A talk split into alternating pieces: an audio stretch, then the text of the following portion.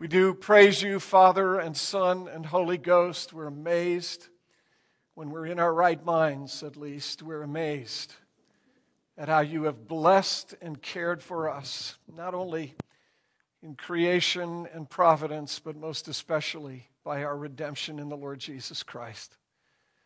We praise you, Father and Son and Holy Spirit, that you have made us your own with everything that we are and everything that we have. May we serve you gladly, with grateful hearts, with everything that we are and all that we have, to the praise of Jesus' glorious name. We ask it in his name. Amen. I invite you to turn to the fifth chapter of Romans. Uh, we are back uh, in this letter after a brief, brief uh, break, just a little time to think together for about three weeks um, about worship. And I want to read these first five verses. We're going to spend a couple of weeks with these first five verses, the first couple of verses this week, and then next week, and you'll want to be here for this. Uh, we're going to talk about suffering next week, and we're going to talk about suffering because the Bible talks about suffering, and thankfully, the Bible gives us some very, very hopeful, hopeful teaching concerning suffering. So that's where we'll be next week. But uh, before we get there, there's some other things we want to look at, and we want to look at these first two verses. I'll read all five. We're going to look at these first two verses, and I want you to pay particular attention to three very, very important words peace, access, peace, access, and hope. Peace, access, and hope. And I hope that you're encouraged. Let's read together. Therefore, since we have been justified by faith, we have peace with God through our Lord Jesus Christ through him also we have obtained access by faith into this grace in which we stand, and we rejoice in hope of the glory of God. More than that, we rejoice in our sufferings, knowing that suffering produces endurance, and endurance produces character, and character produces hope, and hope does not put us to shame because God's meaning, there's no embarrassment in having your hope fixed, fixed upon God Himself. But that's next week. Hope does not put us to shame because God's love has been poured into our hearts through the Holy Spirit who has been given to us. Let's pray. Lord, encourage us, encourage the hearts of your people with these words peace and access and hope. We pray in Jesus' name. Amen. We are uh, we're back in this letter to Romans, and the last thing that I would want for us to leave behind us is our thinking about worship, the stuff that we talked about for the last three weeks. Um, the last thing in the world that I would want for us uh, to lose sight of is what it is that's going on in worship, that we're somehow leaving all of that behind. And now we're back to sermons and the business of lectures and presentations and that kind of stuff.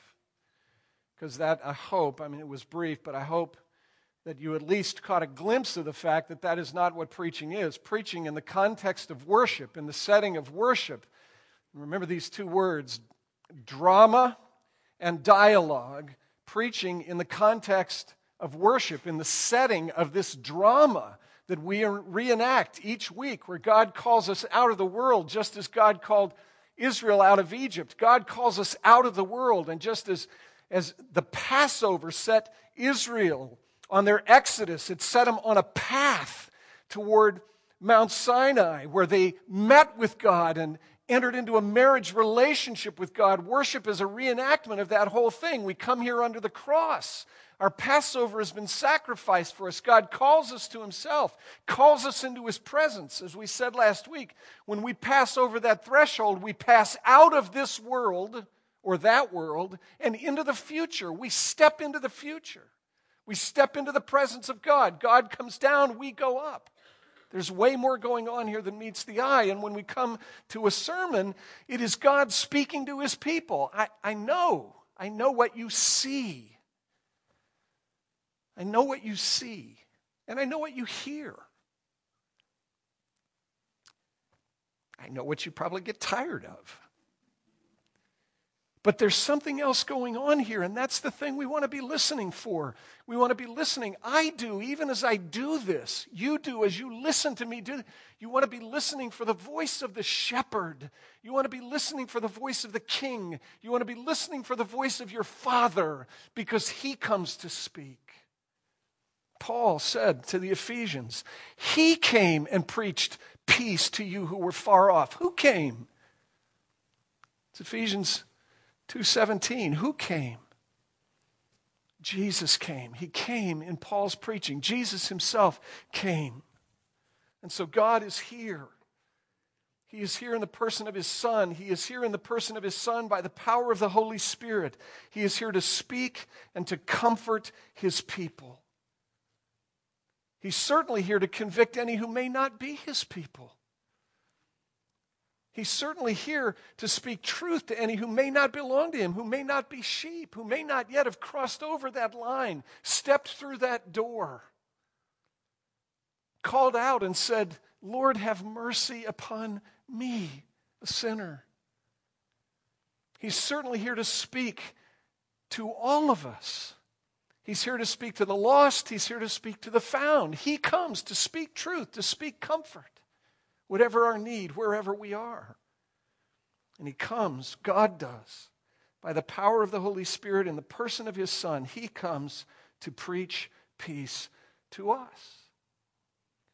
He comes to speak words of comfort to us. And this passage is filled with words of comfort. Now, I've given you the three words the word peace and the word access and the word hope. I mean, they're big, big words. And the context of these words is, is basically this. Let's, let's get these three words that Paul uses in their context. They come in these first two verses of Romans 5, but the first word in Romans chapter 5 is the word therefore. Therefore. Now, I learned this when I was a brand new Christian. Um, by the way, just to set the record straight, I wasn't born as a Christian, I was born again as a Christian. okay, if you have a question about that, come and see me. Please, I'm serious about that. When I was first a Christian, after God gave me new life and made blind eyes see and deaf ears to hear and a dead and unbelieving heart to embrace glorious things that before I thought were foolishness, that's some of what is in this business of being born again. Very early on, someone said, whenever you come to the word therefore, you should always ask the question, what's the therefore there for? It's a connector. It connects what is to come with what has already come. It ties what follows to what has preceded. What's the therefore? Therefore, Paul is going to talk about the blessings that come from being justified. In other words, he's going to think through implications here. He's going to work this stuff out. What difference does it make that I'm justified? That's what he's been dealing with through these first four chapters. He began with sin. I mean, he actually began with a kind of an introduction and then some personal greetings. And then in 118 and following, he deals with the problem of sin, that it's a big problem. It is the three letter, four letter word that we don't like to deal with. But he deals with it right out of the chute because it's a big problem and it extends to Jew and Gentile. And we all labor under it. We labor under the guilt of it, the shame of it, and we labor under the brokenness that comes from it. We all do. The reason this world is so broken, the reason you are so broken, the reason you labor under guilt and labor under shame, the reason we feel the weight of this is because of Adam and Eve and their disobedience. Adam's disobedience plunged the whole of the human race into this condition of brokenness, and Paul's dealing with it. But then in 321 and following, he deals with God's solution to the problem of human sin that God does for us what we're powerless to do for ourselves, helpless to do for ourselves. And he does it in his Son. I got to say it again. This is where Christianity, this is where the gospel is different from everything else. This is where it really is good news. I shared it with the Inquirers class again this morning. Every other religion of the world, test me in this. Every other religion of the world says, do this and you will live. Do this and you will live. Christianity is the only religion of the world that says, it is done so that you may live. It is done so that you may live. And God has done it in the gift of His Son to be received by faith that's what chapter 4 is about. Abraham is the big illustration of the fact that a person gains right standing in the presence of God, not on the basis of who he is, not on the basis of what she does, but solely on the basis of who Jesus is and what he has done, received by faith. Abraham believed that. He believed the promise of a coming Redeemer, just as we believe the fulfillment of the promise the Redeemer who has come. He was looking ahead, we are looking back. It's all always about Jesus and what the Father gives as a gift, free, which we receive by faith. And that is what puts me in right standing before God. That is what justifies me. And you remember what justification is. Let's just remember that justification is God's declaration of innocence. The person who comes to Jesus, who embraces this cross, who says, I'm a sinner. I can't do it on my own. I'm tired of trying to do it on my own. I will never find acceptance with you, turns away from himself.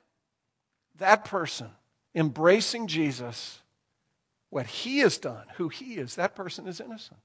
Innocent no longer guilty, fully accepted by the Father. this really, this really goes against the grain of everything that we are as Americans, right? Can do, can do, independent, you know, Yankee independence. You know, we're, I can do this. I can do this. No, you can't. The Christian is someone who has understood, finally, I can't do it and has come to Jesus. And now Paul is saying, look, this is the implication of all of this. This is the implication. And these next four chapters, five, six, seven, and 8, are basically about that. Implications. And here's the big implication. Here is what the Apostle Paul wants to communicate to the people who are listening to this letter as they hear it read. Five, six, seven, and 8 are all about assurance. It's all about assurance if you are justified, look, Paul understands the kind of world we live in. He understands people have to get up and go to work. He understands that when people become Christians, when they embrace Jesus, stuff out there doesn't change. He understands they go back into the world. He understands the world is a messy, broken, damaged place, and it's a dangerous place.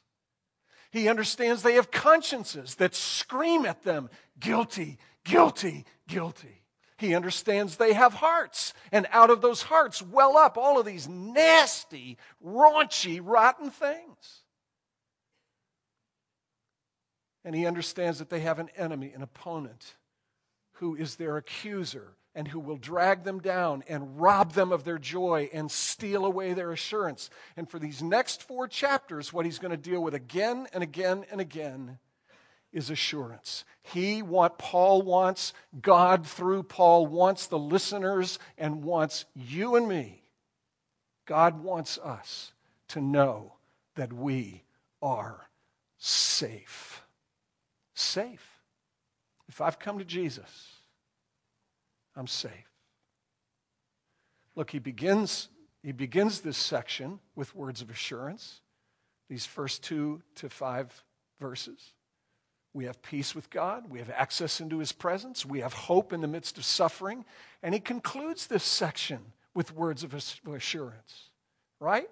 Verse 31 If God has given us his own son, how will he not also in him freely give us everything? If he's done the hardest thing, won't he give us the lesser things? If he's given us his son, that's the hardest thing. Giving his son to be a sacrifice for us, to restore us to fellowship with himself. If he's done that, won't he give us everything else? And it's a rhetorical question. And the answer is, of course, he'll give us everything else. And the last two verses I tell you, there is nothing in all of the creation that will ever be able to separate you from the love of God in Christ Jesus again. The whole section is Paul drilling into the hearts and the minds and the souls of the people who are listening to this letter be read, drilling into their hearts the fact that they're safe and secure and that they don't have to be afraid anymore. They belong to Jesus.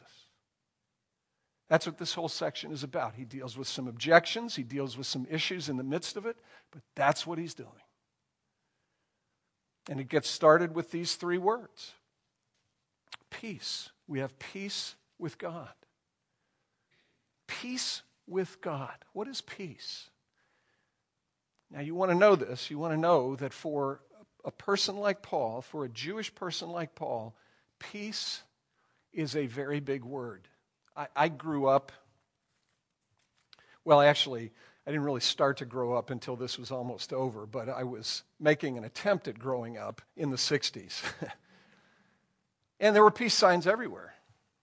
You know, and the whole deal, the whole thing was, was peace. You know, John Lennon, still give peace a chance. You know, and there were marches and demonstrations in the streets, and they were all in the name of peace. And, you know, peace was a big deal. What was the thing? Where, where did we want peace? I remember, honestly, I mean, this is just being a little autobiographical here. I remember being a junior in high school, just remember lying in bed late one night listening to my radio, and it was some report about either what was going on in Vietnam or what was going on in the cities of our country. It, it, it, was sometime in the mid to late 60s when Newark was burning and Detroit was burning and Los Angeles was burning. All this stuff was going on.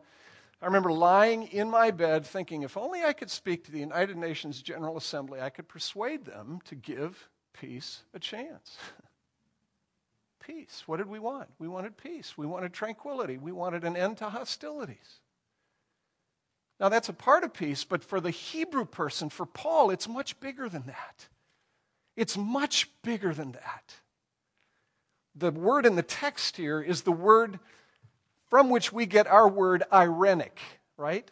If you know someone named Irene, she is a peaceful person. That's what Irene means. That's what irenic is about. An irenic person is a person who is peaceful and who pursues peace. This word translates the Old Testament word shalom, and that's the big word. And the word shalom means a great deal more than just an end to hostilities. We'll come back to that in a second. But just know that this word shalom, this word peace, is really big. Do you want a picture of shalom? Read the creation narrative, read Genesis 1 and 2 read them and understand that God's whole purpose in creation his whole agenda in creation was to exalt himself as Lord and King, as a God who blesses and prospers lavishly. Look at the creation narrative how everything is beautiful, everything is harmonious, and everything is pulsating with life and with beauty and with wonder. And there is harmony every place. That is shalom. You want a picture of shalom? Look at 1 Kings chapter 4. It's a very interesting passage.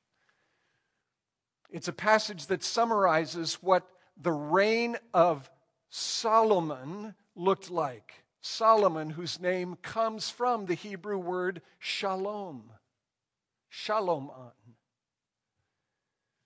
It's a striking passage at the end. What do you see? You see a picture of the restoration of all things. Here is the king seated upon his throne, Solomon, whose name means shalom, and what is characteristic of his rule and reign. The text says, Everyone in the kingdom ate and was happy. Everyone in the kingdom ate and was happy. And it goes on to describe the fact that Solomon's barns are filled with horses. His silos are filled with grain. And not only is there abundance in his house, but everyone has his own home, has his own vine and fig tree. Everybody is landed, secure, and safe in his own place the prosperity of the king, the blessing that is upon the king, trickles down to everybody in the kingdom. Got your attention, huh? Shalom is a huge, huge image. And you go beyond the material blessings. Solomon is a person who writes music. He writes beautiful poems and songs. And he's one who is given great wisdom. And with his wisdom, he studies nature. He identifies, identifies lizards and, and various kinds of trees and bushes. Folks, what 1 Kings 4 is a, is a picture of restoration, and it's a picture of what is coming. It's a picture of what is out there the new heaven and the new earth, pulsating with life, filled with God's blessing and benediction, with abundance that flows even to the least of us. You want a picture of shalom? Listen to Isaiah 32, verses 14 to 18. Listen to the transition and listen to how the transition is effected a transition from thorns and thistles and forsakenness to a condition of bounty and fruitfulness. Listen, for the palace is forsaken. The populous city is deserted. The hill and the watchtower become dens, dens of badgers, dens of wolverines. Pun intended. It becomes the joy of wild donkeys and pastures of flocks, flocks not of sheep, but flocks of wolves, until the Spirit is poured out upon us from on high and the wilderness becomes a fruitful field, and the fruitful field is deemed a forest. Then justice will dwell even in the wilderness, righteousness will abide in the fruitful field, and the effect of righteousness will be shalom. The result of righteousness will be quietness and trust forever. My people will abide in a peaceful habitation, in secure dwellings and in quiet, resting places.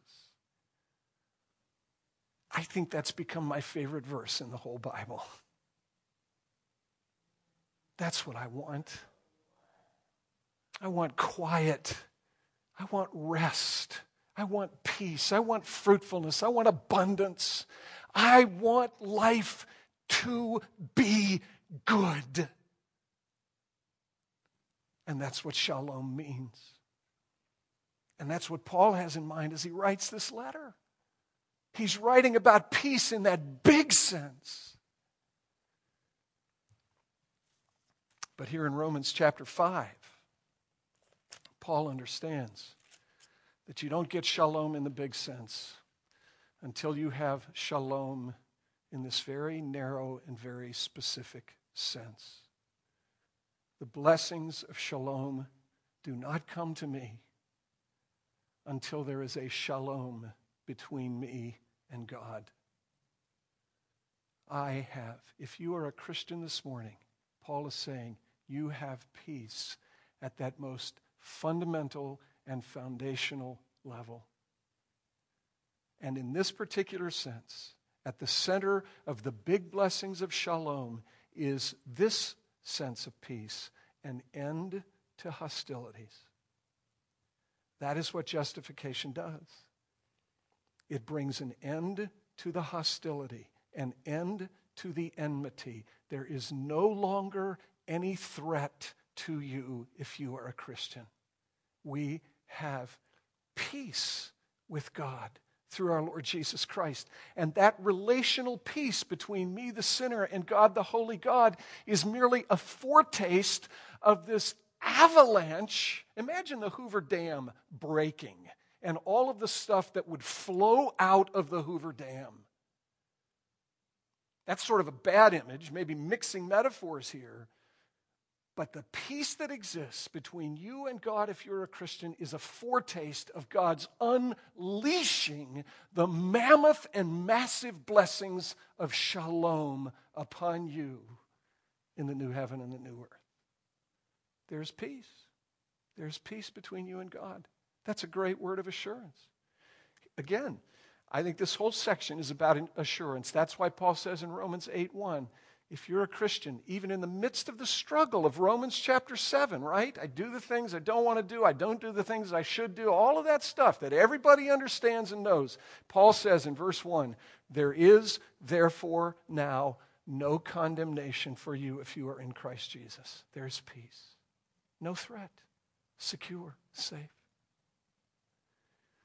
But you not only have peace, you have access you have access into this grace in which you now stand.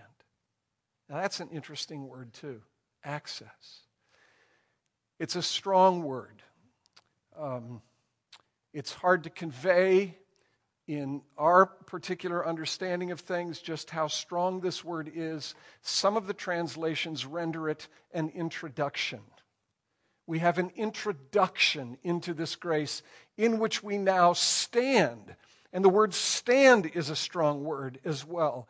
It means literally to cause to stand, to make to stand. It conveys notions of rootedness and permanence. Okay? Gained access, gained an introduction. There's a permanence about it. I love what Martyn Lloyd-Jones says about it. We don't shuffle into this grace. We don't sneak into this grace. We don't come in through the back door. We have an introduction into this grace in which we stand, an access into this grace in which we stand, and there is a permanence about it. Again, the idea is security and assurance. Where did we get the introduction? Well, here's, here's, here's an image that I think is helpful. Think kings. Think kingdoms. Think the powerful and the powerless. Think rags and riches. Think princes and paupers. Think of any of those images. How does a pauper get into the presence of the prince? How does one who is in rags get into the presence of one who has riches? How does a citizen get into the throne room of the king? You have to have an introduction, right? You've got to have somebody take you there. Beginning to come together? Who takes you there? How do you get into the presence of the king? Jesus. It really is the squirrel, isn't it? For those of you who have been around here for a while, right? You know, the, little story about the, the pastor who's preaching the sermon to the kids, and, and, the, and the pastor says to the kids, what's, what's gray and has a long bushy tail and lives in trees, and nobody says anything. And he says, No, come on, what's gray and bushy and has a bushy tail, lives in trees, and, and buries acorns, and still nobody says anything. And finally, little Tommy puts his hand up back there and he says, he says Well, I, I, I, I think the right answer is Jesus, but it sure sounds like a squirrel to me.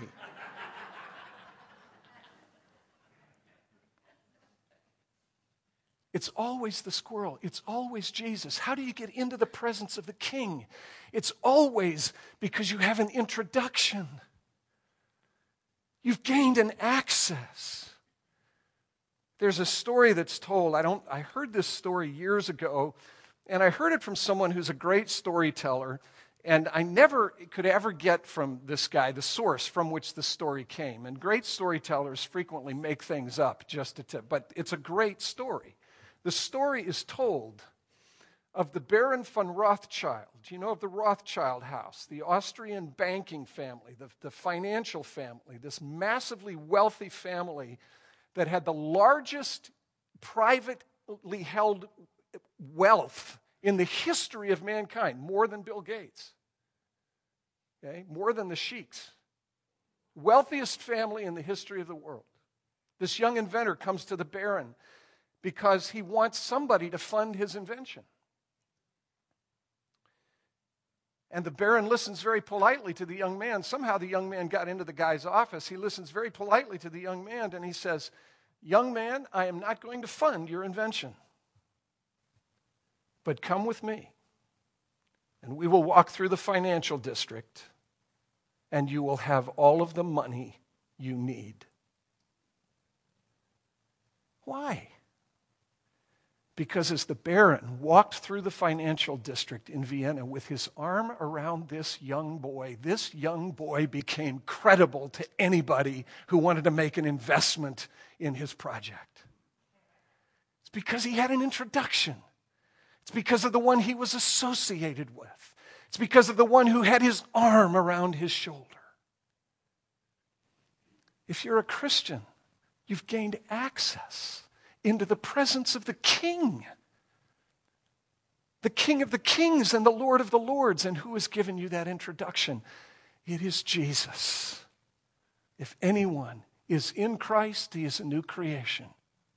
There is no condemnation for those who are in Christ Jesus, united to him, connected to him, have him, Jesus, did you hear it as I prayed it this morning? I wasn't praying it for your benefit, I was praying it for my own. God is my Father, Jesus is my elder brother and friend. And Jesus, my elder brother and friend, leads me with his arm around my shoulder into the presence of the Father. We have access into his presence, into this grace in which we are now rooted, never to be removed. And then we have hope. And we rejoice in that hope. Paul says in verse 2 we rejoice in hope of the glory of God. We rejoice in hope of the glory of God. Two minutes. This warrants four sermons. What is he talking about? We rejoice in hope of the glory of God. What does Paul mean when he writes to the Corinthians and says we're being transformed from one degree of glory into another? What is that? See, we don't have categories for this, but let me give you the quick thumbnail sketch of what it is that Paul's talking about.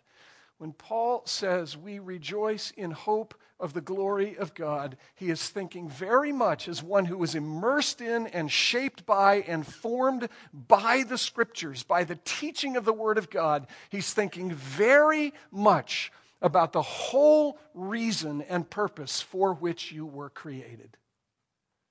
That's what he's thinking about.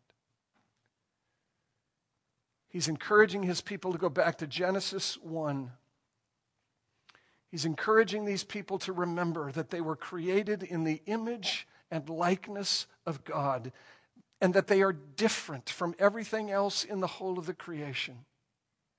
And that God's purpose and design in creating them was that they should behold and reflect the very glory of God.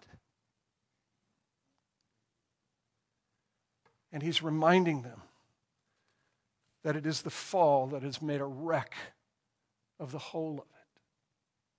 What is it that Adam and Eve lost? They lost a lot of things. But what is it that they lost supremely because of the fall? They lost their ability to see and to wear the glory of God. They lost their ability to see it and wear it by their corruption by their death in sin, they lost the purpose for which they were created in the very beginning to be glory bearers, to stand in the presence of God and behold His glory, and to reflect that glory through the whole of the creation, so that as they were fruitful and they multiplied and they filled the earth, the whole of the creation would be filled up with the glory of God through what He had made and through the image bearers whom He had created to bear the weight of that glory. I said when we came to the time of prayer that there is a deep longing, a deep desire in the heart of each person here every single one of you, has longings and desires. Desire will never go away. I say this at the refuge all the time. Desire will never go away. God put desire in your soul. The Eastern mystics are wrong when they say desire is the problem. And if you could only get free of desire, then you'd be really free and you'd be really human. No. God put desire in your soul so that you would seek Him. You have longings, you have passion, you have appetites for things. It is an inexhaustible sort of an appetite. And God put it there so that you would seek Him. And in seeking Him and seeing Him, you would reflect His glory to the world around. That's what was lost. What's the one thing that Moses wanted? Do you remember his interaction with God? What did Moses want? Let me see your glory. What did God say? You can't. You can't see my glory. No one can see my glory and live. He lost the ability to see it, he lost the ability to reflect it, and would be consumed by it if the veil that separated him from the glory of God were pulled away and he beheld it, he would be consumed in an instant. What's the whole trajectory of your salvation? What's the whole goal and outcome of your salvation? What is it that God is about? What is it that He's aiming for? Why is it that Morgan Rowe goes to the border? Why is it that missionaries want desperately to go to Pakistan and Iraq and Turkey and Iran and all these places that are closed so that people can hear the gospel and in responding to the gospel begin to be restored? So that they can see and reflect the glory of God. What is your salvation all about? It is about restoration. It is about being able to see, behold, and reflect the glory of God. It is about being restored. It's not just about forgiveness, it's about restoration. If you want to know where you're headed as a Christian, think Jesus. Think Jesus, who is the image of the invisible God, who is the full expression of the glory of God, into whose image you are being conformed. So that the day will come when you will stand, not with your eyes closed, not with your hands over your face as the angels do, but so that you will stand with your head raised up and your eyes wide open to behold and to reflect the glory of God. This is what Jesus, through John, is encouraging us to believe. John writes these words in 1 John 3. You know this, some of you, as a scripture song. Behold, what manner of love the Father has given to us that we should be called the children of God. Now, come on. Whose image do children bear? The likeness of their parents. I'll never forget when Dr. Leonard Eppard held my firstborn child in his arms and handed her to me. And I looked in her face and saw the face of my sister. She bore the family likeness.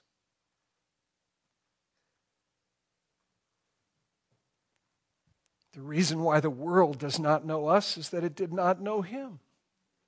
Beloved, we are God's children.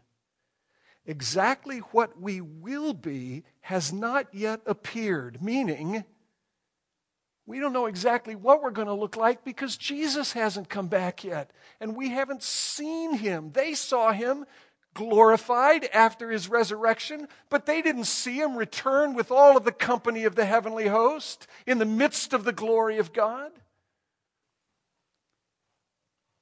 But this we do know when he appears, we shall be like him because we will see him as he is.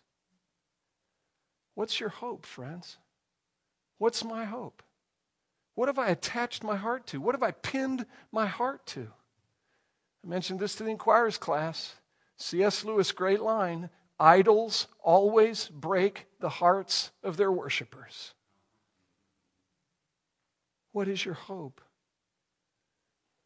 The Bible's hope for you is that the day is coming when you will be transformed and made into, transformed into the glorious likeness of Jesus Christ.